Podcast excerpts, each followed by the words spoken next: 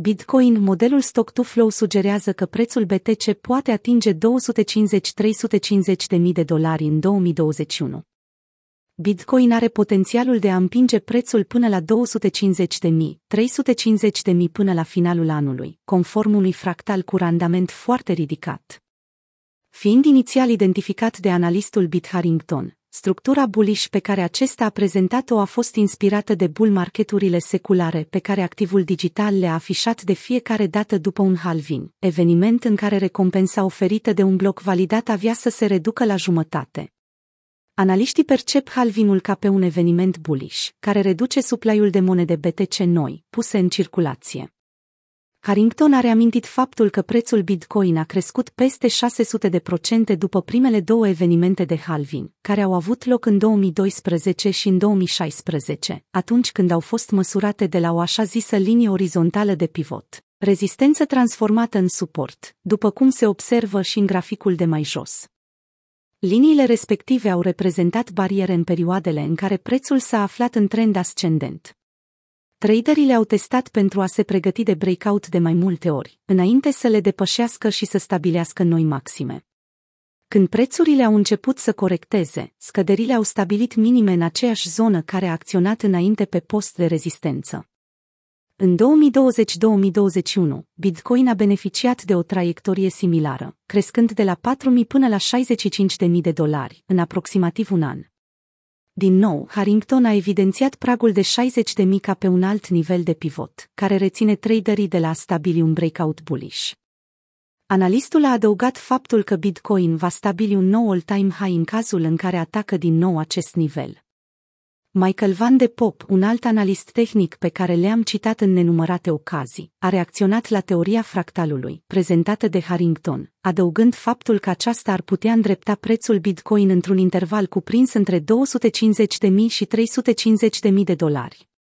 De asemenea, el a mai spus că această creștere masivă a prețului ar putea aduce cu sine și o corecție brutală, care să împingă prețul BTC-USD înapoi la 65.000, foarte aproape de nivelul de pivot pe care Harrington l-a evidențiat. Ce spune situația fundamentală? Prețul Bitcoin a avut parte de o creștere cu adevărat impresionantă după crashul la 4.000, suferit în luna martie 2020, cauzat de băncile centrale și de politicile monetare slabe ale acestora de la vremea respectivă, menite să țină în frâu urmările economice cauzate de pandemie. Criptomoneda a pășit în 2021 cu un preț de aproximativ 30.000 per bucată, pe măsură ce investitorii retail și cei instituționali și-au dat seama de potențialul pe care activul digital îl are pe post de safe haven și hedge împotriva unui dolar american tot mai slăbit de inflație. Până acum, în 2021, prețul Bitcoin a stabilit un maxim la 65.000, înainte să aibă parte de o corecție de peste 50%, care l-a făcut să găsească un minim sub 30.000. Pierderile au fost cauzate de o interdicție subită a tuturor activelor digitale pe teritoriul Chinei și de mesajele lui Elon Musk față de amprenta de carbon mult prea ridicată pe care Bitcoin o lasă asupra mediului înconjurător. Suplaiul de Bitcoin de pe exchange-uri atinge noi minime. Prețul criptomonedei a reușit cu brio să se mențină peste 30.000 de dolari, pe măsură ce numărul monedelor de pe exchange-uri s-a redus semnificativ.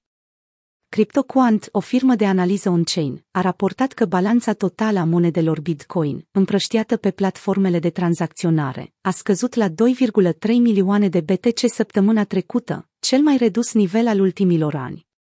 O descreștere a rezervelor de Bitcoin reprezintă intenția traderilor de a păstra criptomonedele sub formă de spot, în loc să le tranzacționeze pentru alte monede altcoin sau bani fiat. Hash rate-ul Bitcoin aproape că și-a revenit. Revenirea prețului BTC de la 30.000 până la 50.000 a coincis, de asemenea, cu revenire în formă de V a ratei de hash. Pentru a înțelege mai bine lucrurile, puterea computațională a rețelei Bitcoin a scăzut până la 84,8 milioane de terahash pe secundă, la începutul lunii iulie, de la 180,6 milioane, nivelul de maxim stabilit la sfârșitul lunii mai.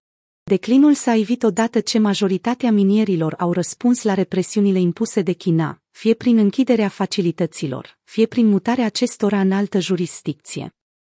De la minimul lunii iulie, rețeaua a recuperat peste jumătate din hash rate-ul pierdut, atingând în 18 septembrie valoare de 137 de milioane de terahash pe secundă.